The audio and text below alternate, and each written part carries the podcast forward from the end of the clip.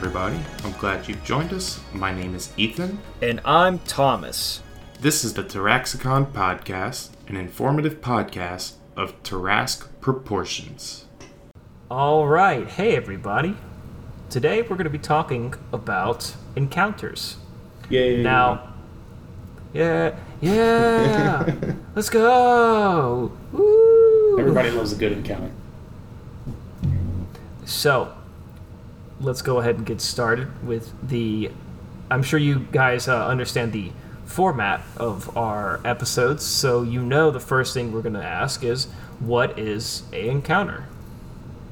Okay. Before we get into encounters, real quick though, uh, last episode we, we talked about the Hulk milk, and uh, I went Google it, so I yeah I totally remember now. As soon as I saw the picture of the Hershey's chocolate syrup that was green and had the Hulk on it, it was like oh yeah. I remember begging my fucking mom to get me like one of those at the store we were in Albertsons walking around and I saw it and I was like, Mom, please, please. She was like, No, you drink too much milk as it is. God, I mean, there had to be a. I guess I wouldn't call it illegal because back then they wouldn't have made the product if it was a, but like a questionably large amount of green food dye that Oh, yeah. had to be not good for people, including children who it was advertised for.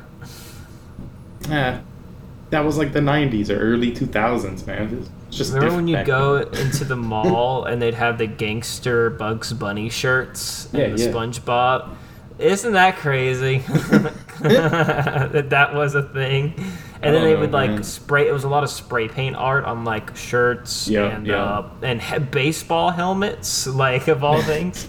I didn't I didn't see the baseball helmets, but uh, so I've told you before I went to middle school in a not so nice neighborhood, and for some reason when I was in middle school, a big thing was Dora the Explorer backpacks. yeah, yeah. Really, Really tiny dudes, back- Yeah, wearing pink little backpacks. I don't even know why. It was like I, I don't get, know either. I never understood it. I always saw. Oh, they also had like, Hello what? Kitty, like decked out in jewelry too, and blinked out Yeah. in a similar fashion. And then there's also like all the goth shit and like underground shit that was happening too. Anyways, um, an, an encounter is a situation where a problem arises that, if it should be addressed, um, which most likely it does, uh, need, like happens in a short amount of time. Yeah, and I, I think they also hit on basically every pillar that we've talked about of TTRPGs: combat, social, and exploration. Uh, you know, so with like social, you can do things that might be a debate or just a, a tense talk. You know, with uh, a town master or trying mayor to convince or the king. villain to give up. That, yeah, that kind of thing. Uh, exploration could be that you might need to get to a place within a certain amount of time, or else you know someone dies or anything or like it's just that. dangerous and you could die. Right, and then you know combat is a pretty self-explanatory one. Combat is the encounter, um, so Beat the shit out of people. Yeah, or get the shit beat out of you, as uh, as Grog quickly found out. Um, Fuck around and find out. Hey, he said follow him, and nobody else did. I was the only one who did right there. As far as Sounds like a skill issue. so, uh, what is an encounter made up of? Uh, it is made up of conflict, you know, the problem, Mhm. uh, your choices, how Right, you right. solve that problem, basically. Uh, and then, along with curves and twists, some little anomalies that could, you know, mix things up. Perhaps you are trying to. You see a guy stuck in a tree, and there's some wolves at the uh, bottom of the tree. You're like, oh, we need to save him. But you go, and it turns out uh, he is like a I don't know. Let's go with I was I was gonna say like a trapper, but I mean like you know a bad guy, a bandit or something, and he kills people, and then suddenly like oh now we have to make a choice: do we leave him? Do we save him? You know all this shit, and then you have uh, the solution or the outcome. So you know yeah, we killed him, or we let the wolves kill him, or like, oh, we saved him, but then we turned him into the guard. You know, the overall result of the uh, encounter. What do you think, Ethan? Yeah, I mean, I think that pretty much nails all of it. You know, I think uh, that's part of the the whole choices typically kind of dictates what the solution or the outcome is going to end up being. And I believe personally that the curves and the twists are kind of what make an encounter more memorable, uh, putting people into more morally gray areas and things that are going to have to make them think in character. You know what? What would I do in this situation? Uh, you know, in, in the sense of there's a, a bad guy bandit being trapped by all you know in the tree with all of the wolves maybe the wolves are trained from a town over and you know that bandit's the last Guard of his dogs. crew yeah and you know sure they they look like They're wolves just and, being good boys. yeah and you kill them all and it's like oh thanks for the help adventurers and uh, you know then you travel on down to the town and it's like oh wolves never came back after ch- you know chasing down this bandit that just raped and pillaged throughout the entire uh, town you know? And then it's like oh crap we didn't do good you know? Um, but that, that's yeah that's part of every encounter. Uh, the choices typically again dictate solution and outcome and uh, that might dictate how things progress in the story or just in the world in general so how about let's talk a little bit about how we create an unforgettable encounter or at least a more memorable one.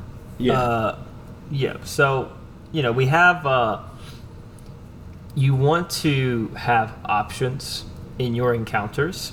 Uh, it's not so bad to have them. Uh, you know, oh, you stumbled across goblins. Got to kill the goblins. You know, that's fine. But you know, maybe the goblins, one of them speaks common, and now this turns into a social encounter. That's a little interesting thing that doesn't happen too often with goblins. So, you know, give them some choices to make, and your players will make the choices. On top of that, even if you did want it to just stay in one type of, of encounter, uh, if you give goblins, like, you know, they're out in the middle of the road, kill them, you know, that's fine. But you're fighting the goblins, then all of a sudden they push out a wagon with a mounted ballista on the side. Now there's a now there's a problem here, and uh, now you have some options. Uh, do you kill all the normal goblins, or do you run away, or do you deal with this giant fucking ballista that's about to like unload whoop ass on you?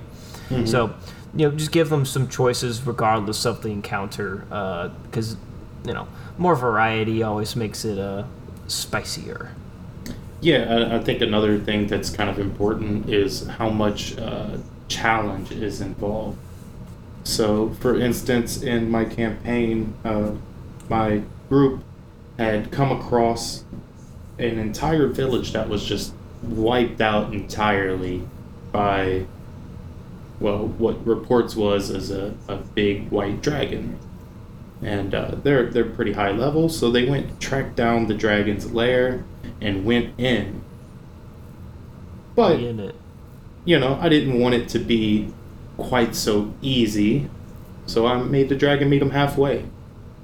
He, he kind of came out the lair a bit, and uh, what that ended up amounting to was somebody got grabbed and brought Doink. yeah and dragged further into the to the lair. Now they have to go in, a person down, and they feel that they have to do it quickly because well somebody's about to die. You know what I'm gonna do? That gave me an idea. oh no. So, hear me out. Uh, this wouldn't happen for a long time. Uh, you go to a mountain. Let's say you're hunting a dragon. You find the lair. You go in. No dragon.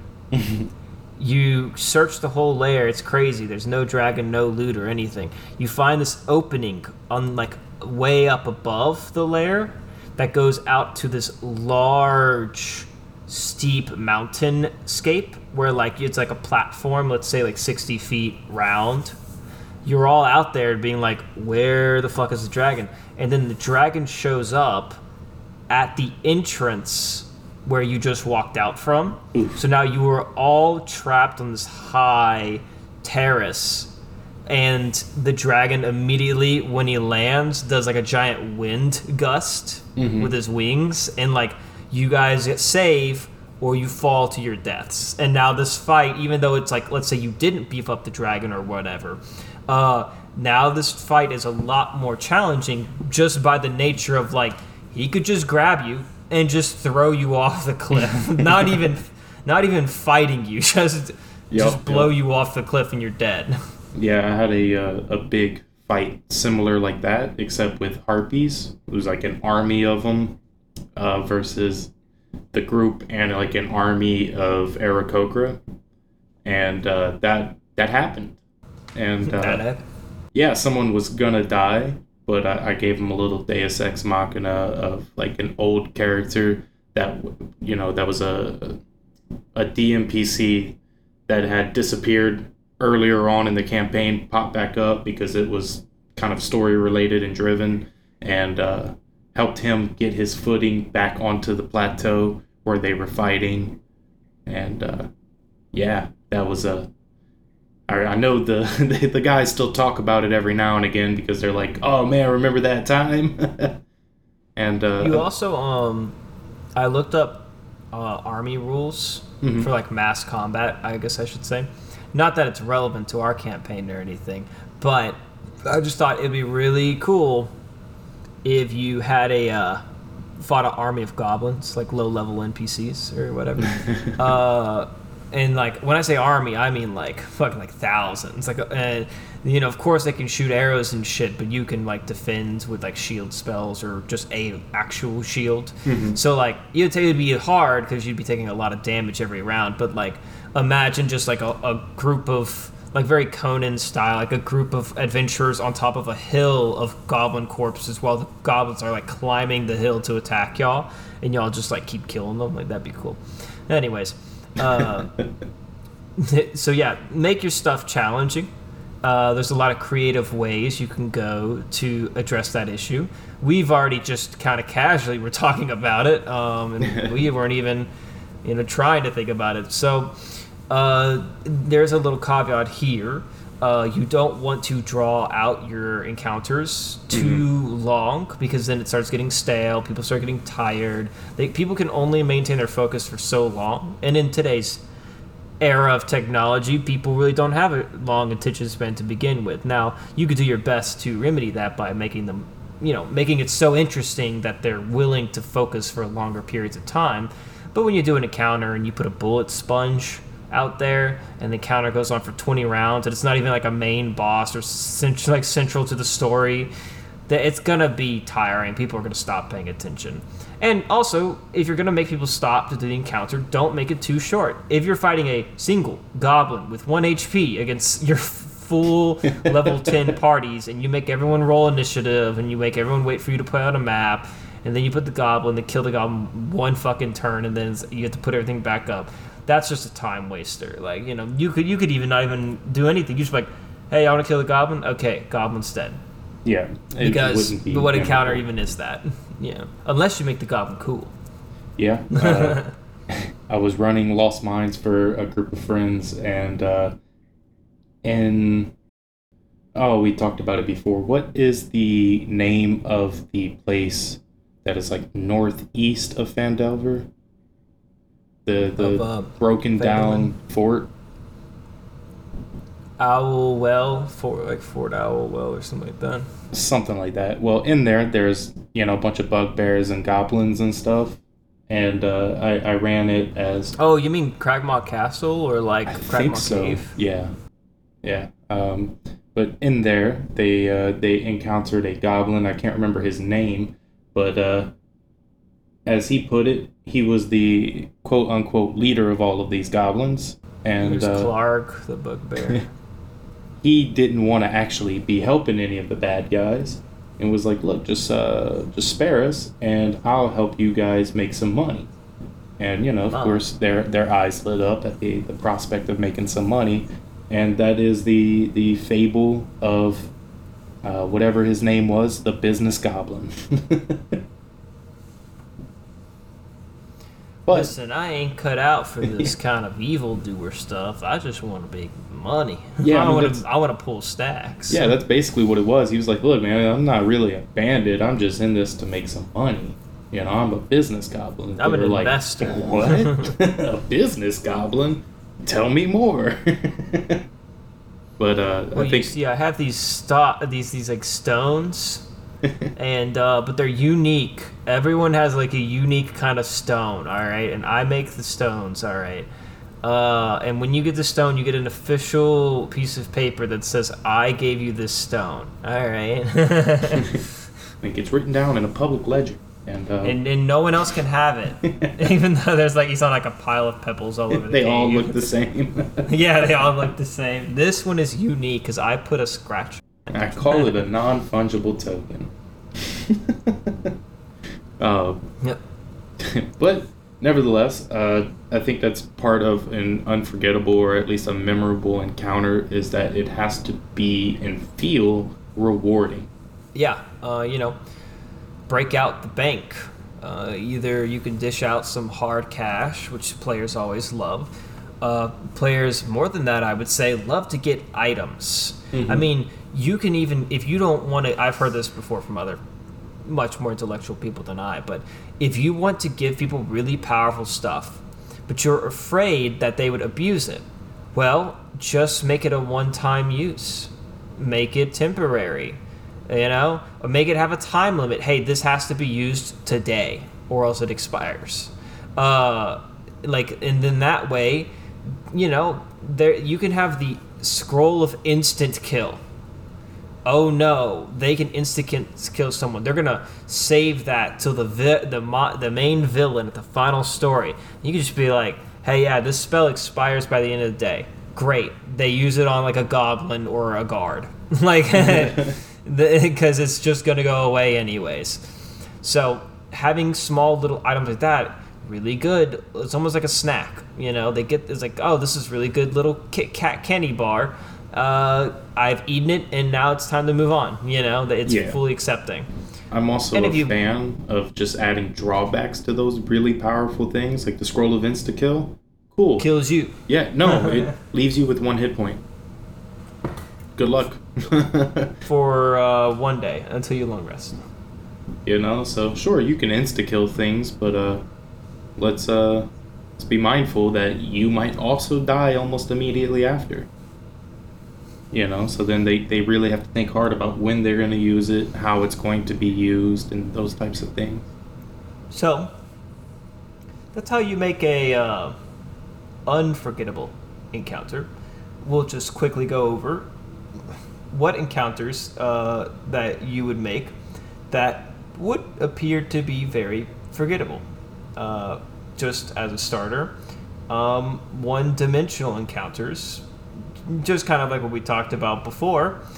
If it's just one goblin and there's nothing great about that goblin and that's it and you made them just roll initiative to just kill the goblin Yeah. even if they try to do something with the goblin like where'd you come from and it's like the goblin doesn't understand you and refuses to speak to you and tries to attack you even even if you just like don't try to make it interesting or something uh it's gonna come out flat they're gonna kill the goblin and they're gonna move on and they will never speak of it ever again because there will be no need to Yep.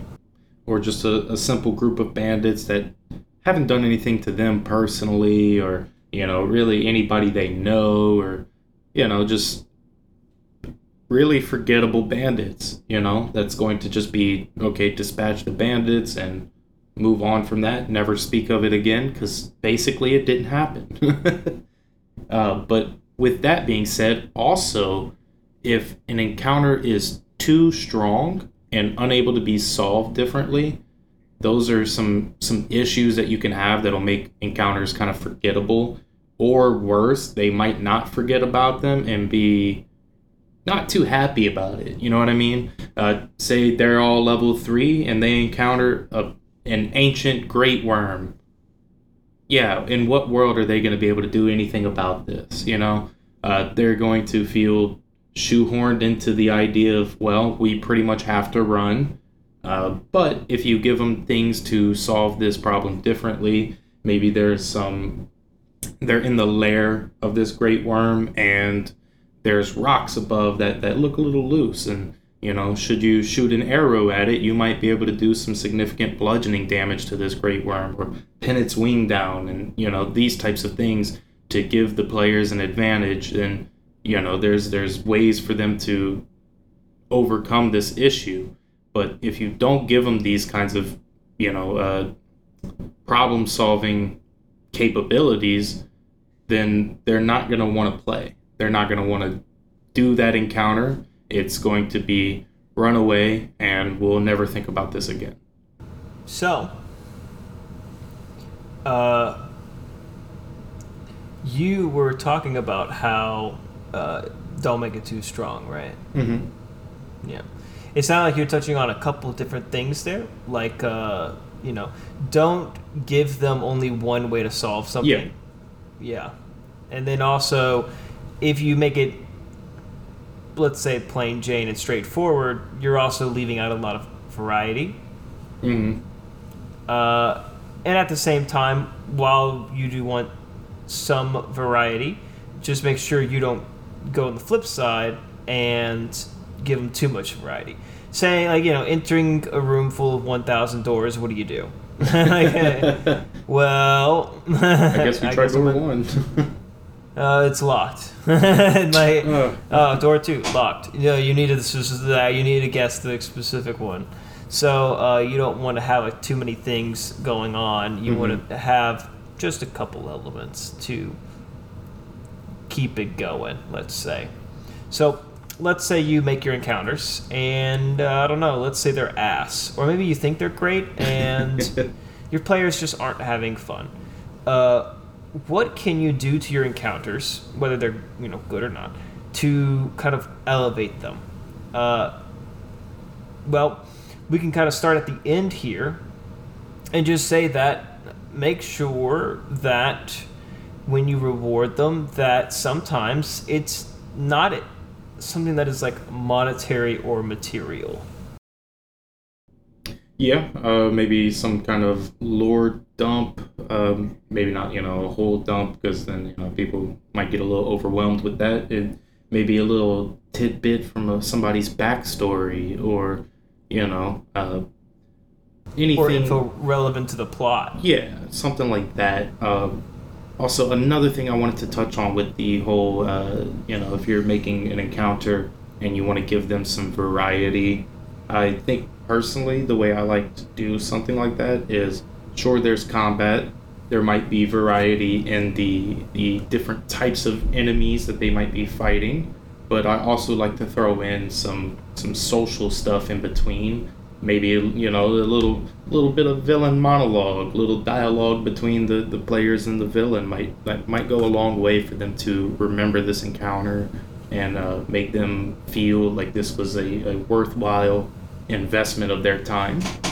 Uh, which is to say that your char- your NPCs in the encounter should be interesting, as well as you know providing opportunities for uh, role play in it. Not just uh, to be fair, if you're doing social encounters, you will have some role play. But if right. you're doing uh, combat, a lot of people would like to just say, "I do this, I do that," and that could be okay. But giving some opportunities, like saying the goblin curses at you and says, uh, "Why are you doing this?" proposes a question, player's going to respond. Uh, unless they just say it's a goblin, I don't care, I kill him. Uh, or you know that happens to them too you know you're exploring and you know you just have some downtime maybe your characters want to talk about something especially something relevant to their lore you know you pass by a a shrine and you know one of your clerics is religious so then you ask them a question about it or something like that uh, another thing you can do is make sure we talked about it already but make sure you are adding twists and turns that are not necessarily um, negative or even positive. Uh, situations can change, sometimes for the better, sometimes for the worse, but it doesn't have to be for the better or the worse. Mm-hmm. Uh, you could be fighting someone, and then um, you they start backing up and like retreating a little bit, and they jump in a river and they cut a lumber. There's like a cart that a, a lumberjack is carting his lumber back. They push the cart over, the logs fall in the river. They jump on the logs, you chase them, you jump on the logs, and now you're fighting on the river on the logs. It's not necessarily negative or positive, but it is cool that now the the shit has changed. Yeah, yeah. Maybe maybe a little barrel race down the river over the waterfall or something. Um, I think one of my favorite ones, and uh, I remember the the look on all the people in the group's face. We were playing Curse of Strahd, and you know, there's there's a lot of wolves and dire wolves that they've been fighting throughout this campaign. And when they first uh, found some werewolves, they were all in wolf form, and they were fighting them. and then one of them spoke, and I remember just looking around at the table after I was like, and the wolf says da da da da, and I look around and everybody's like, what the hell? Have all of these wolves been able to talk? you know, you can see the, the little gears turning in their mind, you know, a little bit of regret on the face and stuff like that. And uh, that, that made for a very memorable encounter. And uh, it, I thought it was a super fun thing. And uh, they seemed to have a good time as well with it. Uh, but Another way of improving encounters would be to add multiple endings to these encounters or just different endings in general. Uh, you know, perhaps it doesn't, you know, it might start as combat, but perhaps you talk them down. Um, or the other way around. It starts as a social encounter, and then you beef them up. yeah, and uh, you say the wrong thing, and next thing you know, you just start talking shit and throwing yep. shade, and like I'm gonna have to attack you. yep, and uh, every now and again, it's also important to just kind of throw out, you know, especially if you've been doing lots of hard encounters back to back to back, and it's been a, a slog through all of these things throw in just a few little goblins every now and again. Allow people to just steamroll through that encounter and, and kind of feel good about themselves. You know, give them just some opportunities to beat down some enemies. Did you say some enemies? I mean, they don't have to be enemies. You know, they can be women enemies. so many enemies. So many enemies. Many enemy. Many any any enemies. Uh, yeah. So some steamrolls encounters where uh, you just completely demolish them. You can your your characters can be level 15, let's say, and they have to ambush this carriage that is supposedly transporting uh, something very vital to the quest. And they get there, and it turns out it's just like basic guards, and they're bad guys. And so your characters basically just absolutely wipe the floor with them. And they, let's say they even have a plan, like an ambush, for example, or like a really cool plan. Even if like you know, oh, that wouldn't work because someone would know that this is gonna happen. Sometimes you just let it happen and just like, you know what, everything goes off without without a hitch or with a hitch, uh, and you just let them completely like demolish everything. Yep. No, they'll they'll feel rewarded for being creative, which will also allow or encourage them to continue to do that even more. Oh yeah. Okay, well, I think uh, with that in mind, you okay? So you've got some encounters made. You've improved upon them where you think they need to be improved. What happens if you are do, running the encounter and it's not quite doing how you wanted to, or it's not how it's going in your mind. How can you adjust them on the fly to improve them while while the encounter is going on?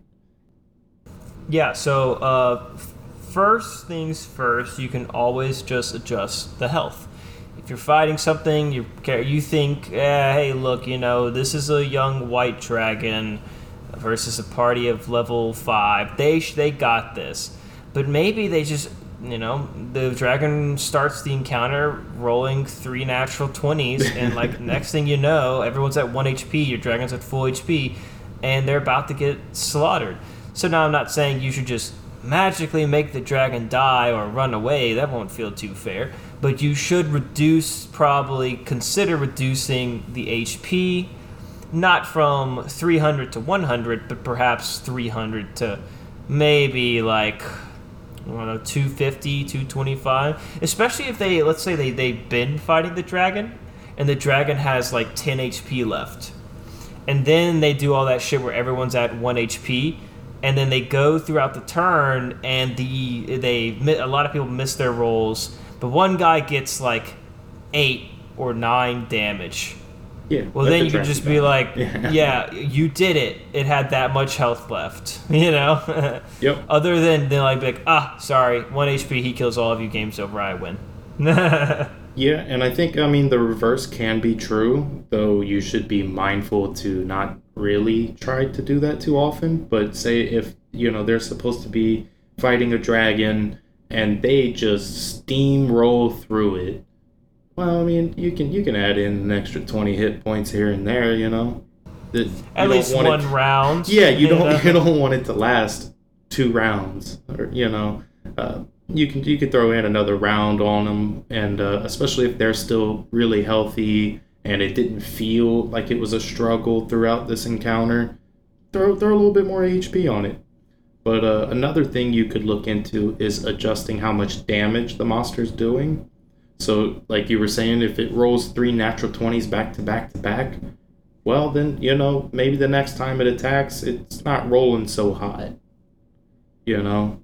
Or vice versa. If it's been just not hitting, it's getting destroyed. And, uh, you know, this encounter was supposed to be kind of a significant moment and a impactful moment. Well, you know, beef up the damage a little bit. You I will say, if you the uh, the conversation of whether you should fudge your dice rolls or not is a different conversation. Um, I personally don't, but what I would say when you if you want to beef up the monster damage, there's two things you can do. You can either add more dice, uh, and you know you are not you are still leaving it up to chance, but you are increasing the factors by which they do it. You can also just say this monster actually has um, advantage on attacks in a certain scenario, and then make make that scenario or something like that. Or you know, not all monsters have to be their stat blocks. You can just you can just implement a change that happens. Hey, the boss becomes enraged. What does that mean? Oh, I don't know, but they get increased dice rolls now. like yeah, I mean another one. So I don't particularly fudge rolls. Uh, every now and again, I might if it just feels like it would be the most important thing to do. Um, but typically, I would never do such a thing. But I will absolutely say, okay, if it's supposed to roll two d six plus three, and it's just kind of been not really doing enough damage, eh, two d six plus five now. Screw it. static damage. yeah. Uh, actually, actually, I accidentally touched on another thing, which is uh, adding stages to boss fights, Mm-hmm. where you know if things aren't working out either way, and you need an opportunity to mix things up, you could just on the fly, just okay, entering stage two. The bo- you could even say one of those stupid things where like the boss gets all of their health back Yeah. as they become enraged and they complete the ritual that transforms them into a demon or they retreat into the lair and as they retreat through a secret doorway that you didn't see when you came in they took a potion of supreme healing on their way to the next stage of the boss fight which is could be an actual room. So when you fight your way back through there they're in a second stage. Aha! You know with t- more twists and turns. Yeah, absolutely. Uh, another thing that could be done, and this could be done for either side, uh, this kind of really only applies for allies that have done good throughout the world, because, you know, if you've just made nothing but enemies, you're not going to really expect anybody to show up to your aid. But if your group's doing really poorly, throw in some reinforcements. You know, maybe round two, round three, uh, you know, some guards from the nearby town show up to help. Uh, you know, and vice versa for the enemies. cannon fodder yeah, and if uh, you know they're just destroying the the group of bandits that you know you wanted this to be a bit more impactful. Well, maybe the bandits had some more people waiting uh, behind just and, you around know, the corner. yeah, oh, hey, you know, these guys are taking a while to come back. Let's go check on them. Oh, no, fight. Uh, and that that's certainly a good way to adjust the encounter to either lengthen it or even just provide more uh, solutions or just more variety in general. Yeah. And if you are doing encounters that have like puzzles in them, uh, or things that might be integral to a encounter or a quest, uh, you can leave little hints and notes for players to find. Uh, so if they're let's say trying to solve a puzzle, maybe they search the room and they uncover some rubble and you give them some carvings on the wall or a paper or a journal from someone who tried to figure out the puzzle last time that they then use to like assist them Yeah. and uh, you also can if you're you know changing the stage of a boss fight reinforcements come in or what have you you can also change the environment. Uh, you shoot a fireball into a crowd of people in the woods. It's a dry season. The woods catch on fire. You know that's now now branches are falling from the the the what do you call it? The the the tree The line? tree. well, I mean, like the ceiling is what I was trying to say. Yeah, the canopy. Uh, and it's, it's maybe it gets harder to breathe when you because uh, you know you start suffocating as well as smoke, or you know you guys fall in the river of logs that you're chasing someone on, and now you are in some rapids. Good luck, bitch! Yep. Fighting in full armor in the water. Getting some Uh, bludgeoning damage every now and again from a log. Yeah, or you fall off a cliff or fighting in midair. Who knows? A lot of Yeah. crazy shit. You can mix up the environments to allow for some cool little interactions. Yeah, I think one of them that shouldn't be slept on is uh, adding in difficult terrain. Uh, difficult terrain can change entirely the, the strategies on how combat's going to be ran. Um, you know, just by virtue of people not being able to move indefinitely. Um, you know, in the in the scenario of, of burning woods, well, you know, maybe after a round or two, enough branches have fallen that there's difficult terrain all over the place and there's fire everywhere. And now there's you know all of these hazards that you also have to keep in mind about while still trying to fight people. And uh, back to puzzle solutions i think it is important to note that i don't think you should be giving puzzle solutions out willy-nilly you should make it to where for instance they've been trying this puzzle for quite some time and they're not getting any kind of uh, you know they're not gaining anything out of it. They're not progressing well. You know maybe if one of the players decides okay screw this i'm going to go search uh, you know over here. Well maybe they happen to miss something previous and now they find you know the solution or or a hint and uh, that type of thing but you know uh, in Ooh, general candy. yeah, in general, avoid just giving them the outright solution until they're trying other things to be creative. And in that way, you can kind of reward the creativity and the out of the box thinking. And, uh, you know, that's going to feel a lot better than, man, we can't figure out this puzzle. Oh, a slip of paper falls from on top of this bookshelf, and now you, you guys know how to solve the puzzle. Good job. Yeah. you did that. yep. um, and I think lastly, we we could talk about a story change. So I think uh, you know, say if there's an encounter going on that's supposed to be impactful, and they just burn through it, and they don't search the body, and they don't find the letter to so and so that's supposed to lead them on to the next part of the story. I'll just change the story. You know uh, you change it up to where now they don't need that. Maybe they go to the next town over and hear a rumor that'll lead them to it instead.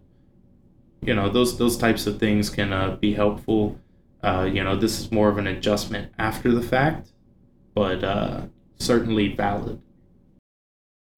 Yeah, and then you know, you can also start mixing up some things like for perhaps to say like the fighter's arch nemesis has been known to wander these woods, for example. Uh, implementing that possibility of like story can also mix up an encounter. Hell, you might be in the middle of an encounter and then that guy shows up. like, oh shit, what, like, how's he related to this? Did he send the bandits? Or is he just separate from this? You know, like, you. Eh, If you don't change anything about the encounter, even including a surprise visit, or it doesn't have to be a person per se, but just a story moment, like you get a flashback and now you have this story progression in the middle of combat. Wait a minute, this is the woods where I was raised by wolves or some shit. So, uh, those are some things you can use on the fly to make your encounters uh, a little more balanced in terms of entertainment. Uh, so, uh, now that we've talked about all this, um, we'll just quickly give some quick examples Okay. of Real uh, quick, encounters. What's up with humans' fascinations with being raised by wolves? It's primal. Yeah, It's but like, hear me out. It's crazy because, like, sure, it, it can be kind of a, It's a wild. trope, you know, a trope that, that people do for their own backstories and blah blah. But like, even the story of Romulus and Remus, which is like the the mythos behind the the rise of Rome or the creation of it, rather, they were raised by wolves. Like, even back then, people were like, "Yeah, yeah, that sounds cool." What's up with Yeah, that? yeah. Put that shit in there. Put that shit in there. Ah. Wow. Nevertheless, child. I think that's just a, you know, it's a, a stereotype or maybe even just an archetype of people. You know, the kind of dudes that wear wolf shirts. Uh, it says like respect the alpha. Yeah, well, I don't, I don't know about that, but I had a buddy in high school. He went get a uh, a tattoo of a wolf howling at the moon, and we we made fun of him for quite some time for that one. he was like, "Yeah, man, 'cause I'm a lone wolf," and it's like, Seth, you hang out with us like every weekend. What the fuck do you mean, lone wolf? Yeah, but yeah, back to examples now. Uh, so with social encounters, you might see something like a debate. Uh, this could be, you know, some kind of parliamentary debate, you know, over passing of laws. Um, you can see maybe an interrogation sequence. We had one of those recently in uh, our campaign, and I thought that was a pretty enjoyable encounter. To be fair, uh, where we got to pretend to do the whole good cop bad cop routine, and uh, well, mainly good cop bad cop and uh, wild card in the background. But uh, nevertheless, I thought that was pretty fun for a social encounter. And uh, then there's the the one everybody's favorite, haggling with the shopkeeper. You know, uh, perhaps you get some some good info to kind of blackmail them, and you know maybe get favorable deals, or you know perhaps there's just you're very persuasive. You know, you're a very persuasive bard. Hey, you're a real funny guy. yeah. Like, yeah, you know, Uh, maybe if I juggle really well, he'll give me a discount. Juggle knives really close to his face. Would be a shame So, if I yeah. slipped. you better hope I don't mess up.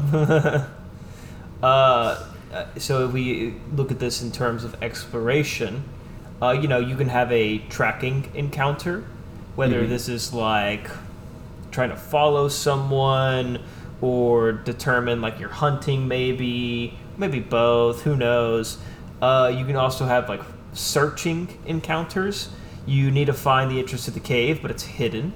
So you need to look around or maybe you it's like way high up so you need to like do some traveling and climbing some athleticism involved.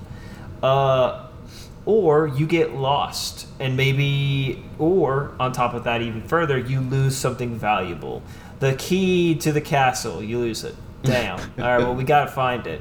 So you gotta start searching around find this place find this key uh, and you go ahead and do all those things with all the things we've kind of mentioned before, uh, and you know, just some quick tidbits you can have to help you, ex- uh, or let's say add in some encounters when it comes to exploration, other than just you travel one place to the next. Mm-hmm. Yeah, I think another good one for exploration would be like a chase sequence. Um, say if you're chasing somebody down, you know there could be all chased. of these. Yeah, or being chased. Uh, there's you know these hazards that might pop up.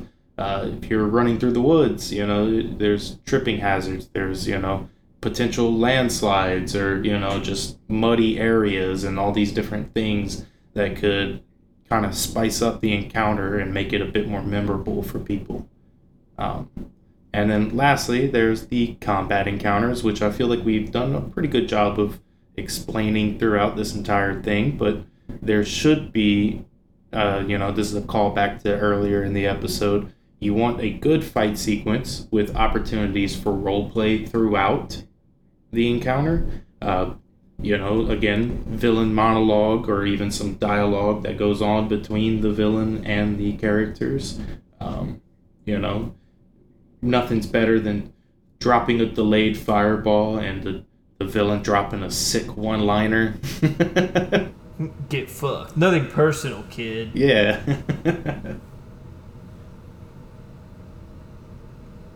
but, so, uh, yeah that uh, those are just some quick examples to help you get started. But uh, you know, feel free to keep watching or re-watching this uh, podcast if you ever have some more questions that or didn't understand some concepts fully. If you have any questions or comments you'd like to make, uh, feel free to hit up our email or our social media and we would love to have even an episode where we address these questions. Yeah, yeah, absolutely. Uh, you want to maybe talk a little bit about cryo again? We can talk about some of the encounters, you know, things that we've got for our encounters. Yeah. So we uh, announced last episode that we were working in conjunction with each other to uh, create a new RPG system. And I know what you're thinking. Oh, it's a heartbreaker. It's another heartbreaker. It's gonna beat D and D. Uh, no, this is just a system that where we've just basically taken the things that we thought were fun, and we took the things that we didn't think were fun and left those out, and then we put in the things that we thought was fun. We're just making a game that is fun for us and our friends that we would enjoy playing. Gives tailored to just us, and then you know if it works for other people, then cool. Yeah, so, I, I think again it's a loose enough system that I think most people, you know, uh, provided they have enough experience or, or at least an experienced enough DM, that they can kind of pick and choose the things they like out of it, add in some things, take away some things and uh, pretty much anybody could find it enjoyable. But yeah, ultimately, this was for us to enjoy. so even if you hate it, feel free to give us some criticism. But other than that, if uh, if it's if it's something we don't think is fun, we just won't do it. And if you want to do it, you can. Yep. So the way we address encounters in cryo is we've split them into two categories. We call uh, regular encounters just encounters you know, you roll initiative. This, I guess, for example, this would be more fam- most familiar with D and D's combat, mm-hmm. where uh, you will roll initiative. People will take turns, and uh, you just go turn by turn doing the encounter. Now, this doesn't have to be specifically combat. It could be, you know, social or exploration. Uh, but it's something that if you it happens like in a short span of time, that's really important that everyone has a turn. Uh, so that is what we use for encounters. But for other things, little quick sequences that where it's not so important that everyone has a turn or that's very important like super integral to the story i guess let's say uh, we have like little skill challenges that's mm-hmm. the other side of the uh, spectrum where you just have a quick sequence of events like chasing someone through an alley or quickly trying to convince someone to let you through or chasing someone down a river with while riding on logs. Uh, and in those, uh, just there's just a basic DC that's set over the course of the skill challenge, and then players just go turn by turn. They use any, by the nature of our system, any action they wish that supports their attributes. Uh, and they will make actions. And then if they pass the DCs, everyone, it's almost like a big group check. You know, everyone tries to pass, and those who don't get a little slap on the wrist. But overall, as long as one person passes the skill challenge, you will all succeed. So, the, I guess what you're asking is like, why would you do these things? And uh, simply put, that is because we have created a little subsystem in the system, uh, a risk reward system, one for the encounter and one for uh, the skill challenge. Mm-hmm. In the encounter, uh, basically, uh, you will have. I this applies to both, but there are risk modifiers uh, that relate to basically. Oh, you know what? That's how. That's actually how. Ethan, why don't you talk about that? Because that has the encounter formula there. Yeah. Okay. So with the risk, so essentially, before the encounter takes place, the group can decide on how risky they would like to engage.